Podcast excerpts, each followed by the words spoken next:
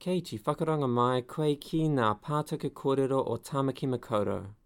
You're listening to an Auckland Libraries podcast. for, for heritage to uh, have value, for heritage to matter, you have to have a community there that celebrates it connects to it.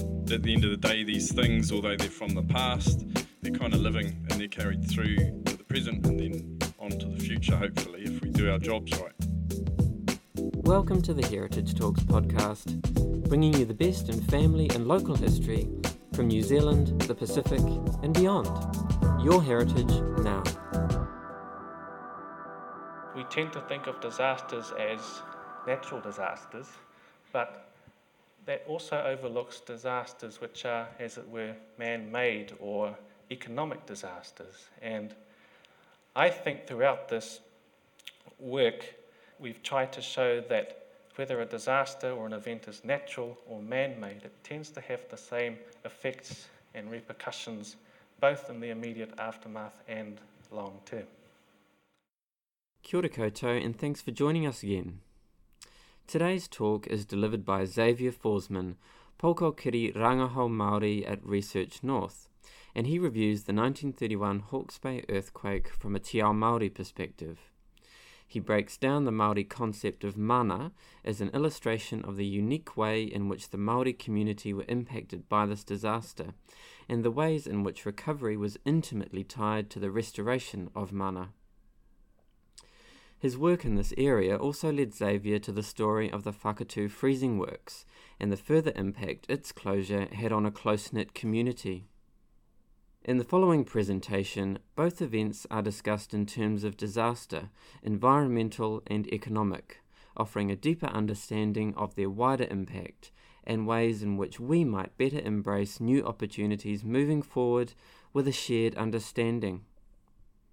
To view some images of the earthquake and its aftermath, follow the links on this page to Auckland Library's heritage collections.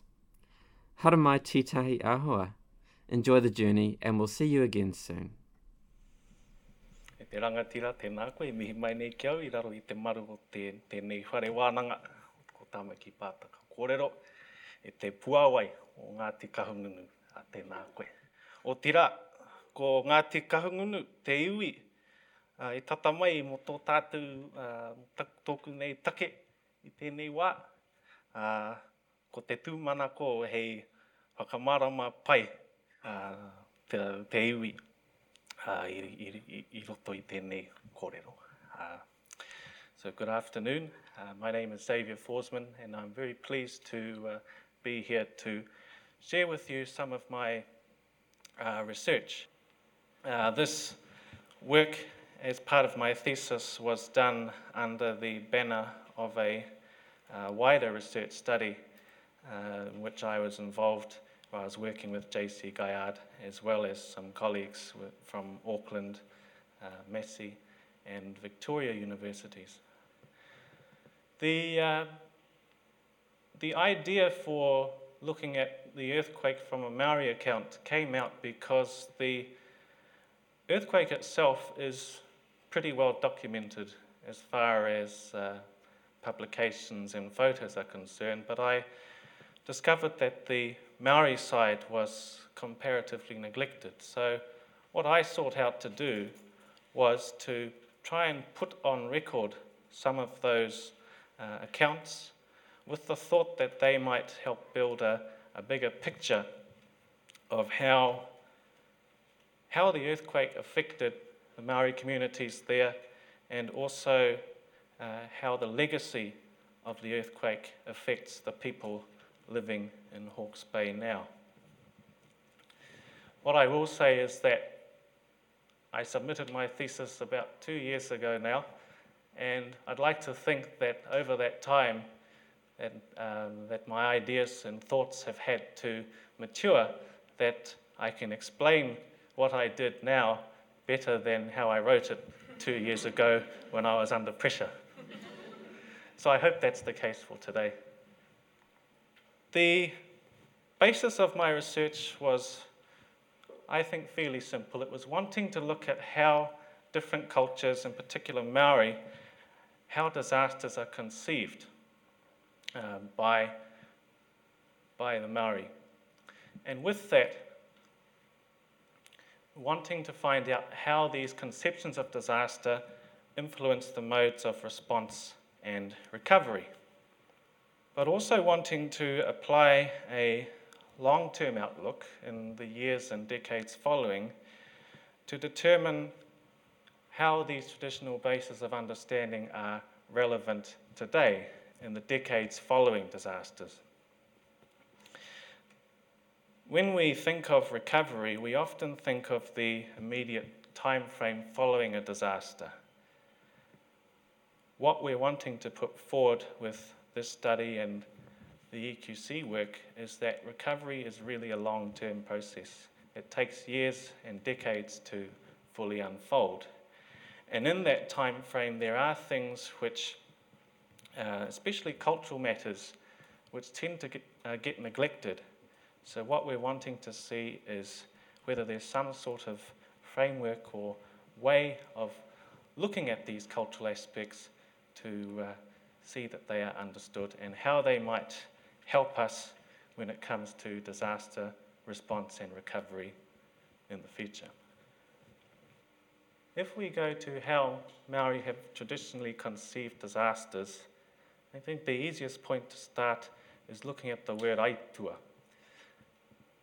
In Maori oratory, a common phrase is tēnā koutou o tātou ai tua maha, which means an acknowledgement to typically the dead or those who have fallen, where, where aitua becomes a personification, as it were, of death or misfortune.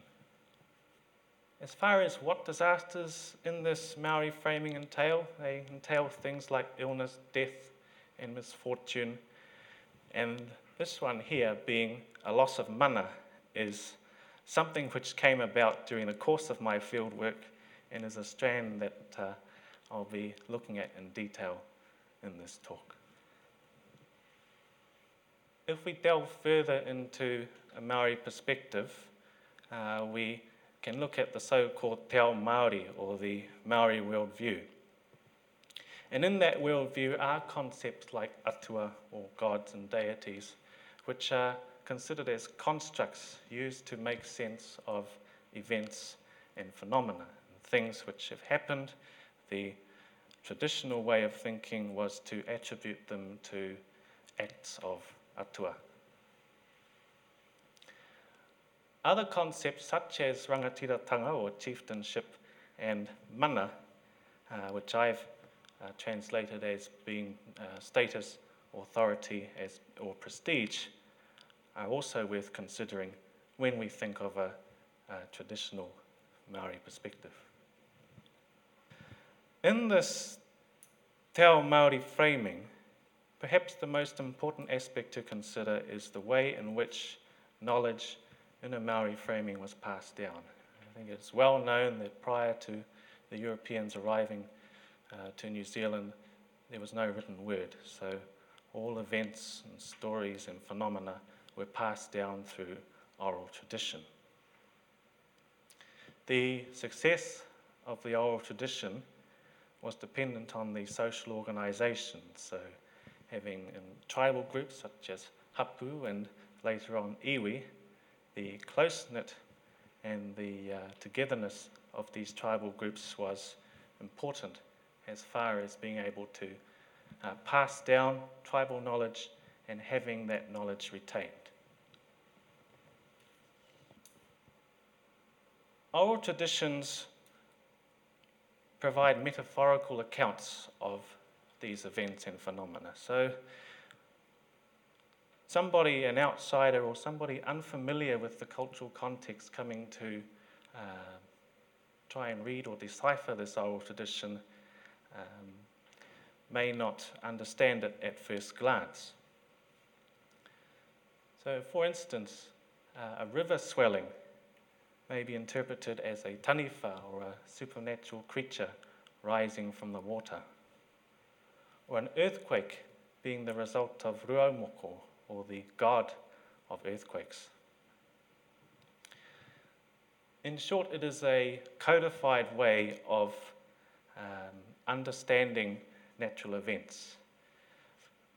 And if we think of the way in which events such as earthquakes are written about, on one side we have what we can call the technical knowledge, so scientific or geological knowledge, which give us data like, um, like mag- magnitude and understanding the extent of an event.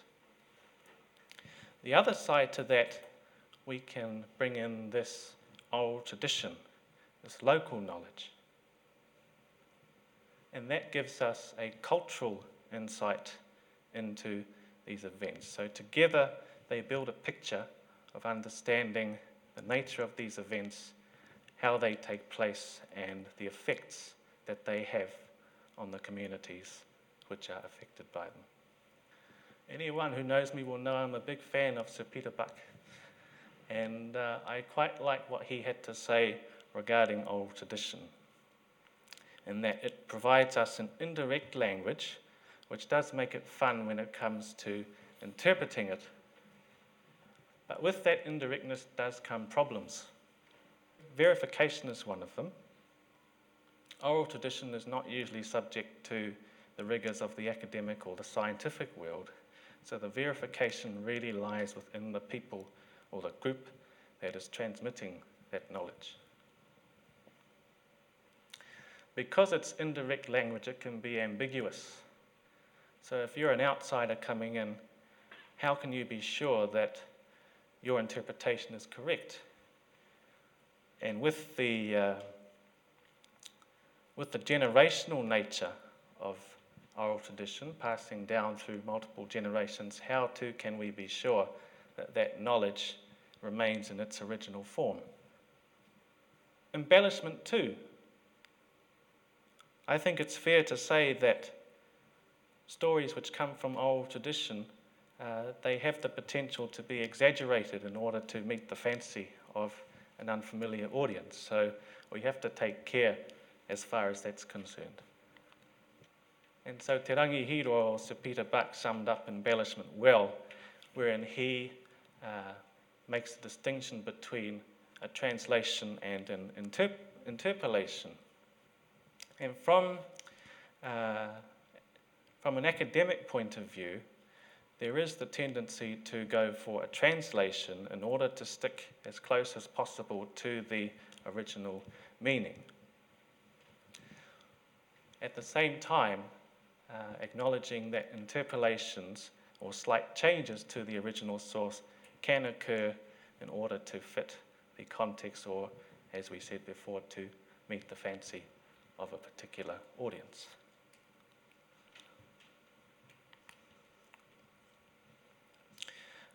I want to return to this word mana. It's one of those words that's made its way into the New Zealand vernacular, and it's not only amongst Maori. It's also one of those words that's hard to provide one uh, English translation to it. So the words I've used to equate mana, uh, status, authority, and prestige. And I think for the remainder of this talk, I'll be leaning more towards prestige. In a traditional sense, mana was a chiefly status which came from the gods. The chief of a tribe bore the mana, or the status or authority of his tribe. So, what that meant was if events which affected the chief of a tribe occurred, whether they were favorable or unfavorable, they would also affect the tribe at large. So, mana tends to be thought of as this abstract, undefinable source, but as Sir Peter Buck puts it, we can also consider it as a way of understanding the result of human achievement, of successive and successful human achievements. And it's this thought which came to my mind when uh, uh, undertaking my research in Hawke's Bay. So, at all events, with these thoughts came some uh, questions which underpinned the research. So, if mana is the result of successive human achievements, then disasters which disrupt this achievement, do they subsequently diminish mana? And consequently, if disasters entail a loss of mana, does recovery then involve restoring it? And it was these two basic questions which motivated my study. The earthquake is often referred to in general media as the Napier earthquake, and that's how I heard about it growing up, the Napier earthquake. But it doesn't quite capture the full extent of the earthquake and the effects that it had. One good reason it is called the Napier earthquake is because of the change in geography it brought out to Napier. The earthquake uplifted the Ahuriri Lagoon, and in the years following, the, um, the lagoon was drained and then land was subsequently reclaimed. Where this ties in for the Maori account of the earthquake is in the stories and indeed the oral traditions surrounding Ahuriri Lagoon. The lagoon, uh, the waterways in the lagoon were uh, fishing grounds for the Maori tribes which lived in the region. With the European arrival in the 19th century and the subsequent population growth, uh, the waterways in the lagoon became increasingly polluted. There was the thought amongst those tribes that should this pollution continue and not be rectified, that something bad would happen. This story of the lagoon also ties in with the story of Pania in Napier. There is a statue on Marine Parade called Pania of the Reef. The story of Pania is that she was a, a maiden who uh, descended from Tangaroa, the god of the seas. And during the day, she would go out to sea to be with the sea life, and in the evening, she would come ashore. Pania caught the attention of a chief in Napier. His name was Karitoki, and he lived at Mataruahou, or known today as Bluff Hill. They cohabited and produced a son named Moremore, and he was named that because he was born without hair. Karitoki was anxious at Pania going out to sea during the day. And so, in order to stop this happening, he consulted a tohunga or an expert and asked this tohunga if there's anything he could do to stop Pania going out to sea. And so the tohunga suggested that Karitoki should present Pania and, and their son with a piece of cooked kumara while they slept, and that would stop Pania from going out to sea. Unfortunately, something went amiss, and when the kumara was presented, Pania went away to sea, never to return, and their son Moremore took the shape of a shark. And Moremore is regarded by the tribes of the Ahuriri area as the guardian or the kaitiaki of the waters. Following on from that story and from, uh, from an interview with an elder in Napier, he recalled the story of an elder, of another elder who was walking on the morning of the earthquake. And he was walking along the water when he saw two boys with rifles, and they looked to be shooting at something in the water. And so the elder looked over, and he saw that what they were shooting at was a shark fin. And this elder was convinced that the boys were shooting at Moremore, Kaitiaki. And so the elder told the boys off, and they scarpered. And then he went home, settled in for the morning, and thought nothing of it. Later that morning, the earthquake happened. And so, with that, with that event and with that conception, came the, uh, the assumption that the, the earthquake occurred as a result of Moremore, the Kaitiaki, being disturbed, and also as a result of the waterways being um, polluted. By and large, the immediate recovery from the earthquake went well, with most of the damage occurring in the built up areas. Uh, refugee shelters were quickly established and, uh, and other places for accommodation.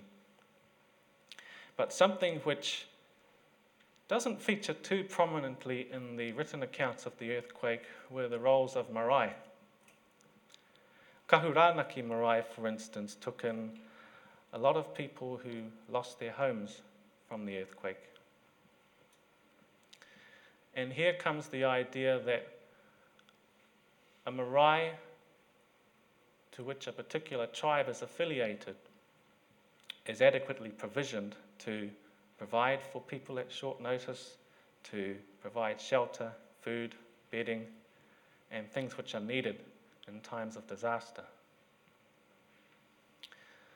The Maori concept often used to uh, express this hospitality is manakitanga. And so Kahuranaki was one of the marae which featured, and there were, there were stories about um, about the, uh, the Maori who were, who were affiliated to these tribes going out and extending their hospitality uh, to those who needed it. The spiritual aspect of, um, of a marae being offered as a place of shelter is that the wharenui, or the meeting house, uh, can be considered an ancestral meeting house. It's the physical embodiment of an ancestor. So, the spiritual perspective of being able to offer that shelter is that people who need shelter are invited within this ancestral space uh, as a way of promoting care and concern uh, for those affected. And here I'd like to bring in again this idea of mana. So, in answering or attempting to answer the questions which I posed about disasters being a loss of mana, the occurrence of the earthquake can be considered a loss of mana because the, for the tribes who used the fishing ground, the loss of their waterways was a loss of livelihood. And it also caused a disruption to their everyday life. And because that waterway or the pollution of the waterway was thought to have angered the gods, it can be thought to have diminished the mana of, that, of those tribes. If mana is, say, the top level, as it were, of mana, being a celestial or the more spiritual realm of mana, so it's talking about the prestige of living life to a higher authority. So being those gods, or, or um, if the deities are angered, then that mana which is diminished, the effects can also go down to these other levels, so the ancestral levels, um, where disaster was thought to be a punishment by the gods, would also be considered shameful for ancestors. On the other side of that, feats which are um, successful and exploits are often expressed in order to inspire those who are living. Going down further again to the communal level, so the, the extended family. And in times of adversity, people do come together and draw on those community links. And with that adversity comes a community spirit which manifests itself in pragmatic ways such as providing hospitality to others. And that was demonstrated by the um, marae at the time of the earthquake offering shelter. There is, of course, the mana at the individual level. So, an individual's mana is really underpinned by these levels of mana which are higher up. The idea of including the Whakatū freezing works in my study, came about uh, while I was in Hawke's Bay doing field work. I approached some people and told them that I was doing research on disasters, and the response was if you want to look at the disaster, why not look at the closures of the freezing works? The Whakatū works was, along with Tomoana, the two main freezing works in the Hawke's Bay. And Whakatū opened for operation in 1951 and um, 1915, and its operation spanned seven decades. At its peak, the Maori workforce comprised about 40%. And with that, it became part of the social and economic fabric uh, for Maori who were adjusting to urban life, particularly in those post war years. The closure of the Whakatū works came in 1986. It was, from my understanding, amidst the economic reforms of that decade. And Vera Keefe Ormsby, who was a, a researcher who had herself worked at Whakatū, described the works as a traumatic industrial earthquake for the Hawke's Bay community. And I thought that was very telling because we tend to think of disasters as natural disasters, but that also overlooks disasters which are, as it were, man made or economic disasters. And I think throughout this work, um, we've tried to show that whether a disaster or an event is natural or man made, it tends to have the same effects and repercussions both in the immediate aftermath and long term. For many Maori who came to Whakatū in the post war years, they were moving away from their tribal districts. And in adjusting to the, uh, the urban life, the works became, as it were, almost a marae in the sense that, uh, that the, lang- the Maori language and the customs were taught there, and it became a bastion for the young Maori workers to experience those aspects of Maori culture that would otherwise have been, um, otherwise would have to have gone back to their tribal areas in order to experience it. One example I can recall from talking with Des Ratima is that this community plan done by the Whakatū Project Control Group uh, looks at uh, in trying to include children in the, uh, in the growth and prosperity of Whakatū.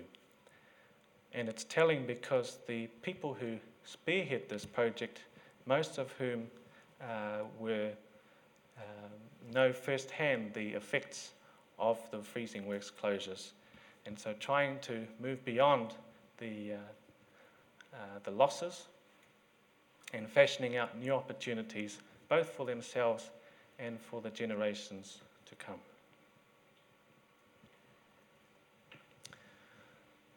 So if we ask ourselves uh, what disasters constitute as far as the loss of mana is concerned, so both disasters did disrupt the pattern of everyday life of the communities which were affected by them. The 1931 earthquake can be thought of as a loss of mana because it's traditionally conceived as a punishment by the gods, the pollution and the inability to keep caring for that body of water. The 1986 works closure can be considered a loss of mana in the sense that it entailed a sudden loss of livelihood the inability to provide, um, which subsequently diminishes prestige, but also uh, leads to having to fashion out other opportunities. As far as mana being expressed is concerned, uh, a tangible example from the Hawke's Bay earthquake being the, the wharenui, uh, providing shelter for stricken locals, um, and also the intangible aspect in that these wharenui can be regarded as physical embodiments of the tribal ancestors. Recovery uh, and mana for the works. So, community cooperation being spearheaded by people, most of whom experienced firsthand the difficulties of the work's closure. So, from there, experiencing adversity um, can also lead to fashioning out further opportunities. For as far as uh, recovery of mana is concerned, it also helps us acknowledge that there is more to the losses from disasters than just the material aspects. There is the spiritual aspect, so the connection that the tribes of Ahuriri Lagoon had to their waterway, and also the sense of belonging that the people of Whakatū had to the works. And on that note, I would like to end with a Maori phrase that was often used by the likes of Sir Apirana Ngata and Sir Peter Buck, and which I think is appropriate to understanding recovery. The phrase is ka pu te ruha, ka hao te rangatahi, which means the old net is cast aside and the new net goes a fishing. The recovery being uh, trying to fashion out a new net in order to uh, create opportunities and to restore the prestige of life in the face of adversity. Thank you very much.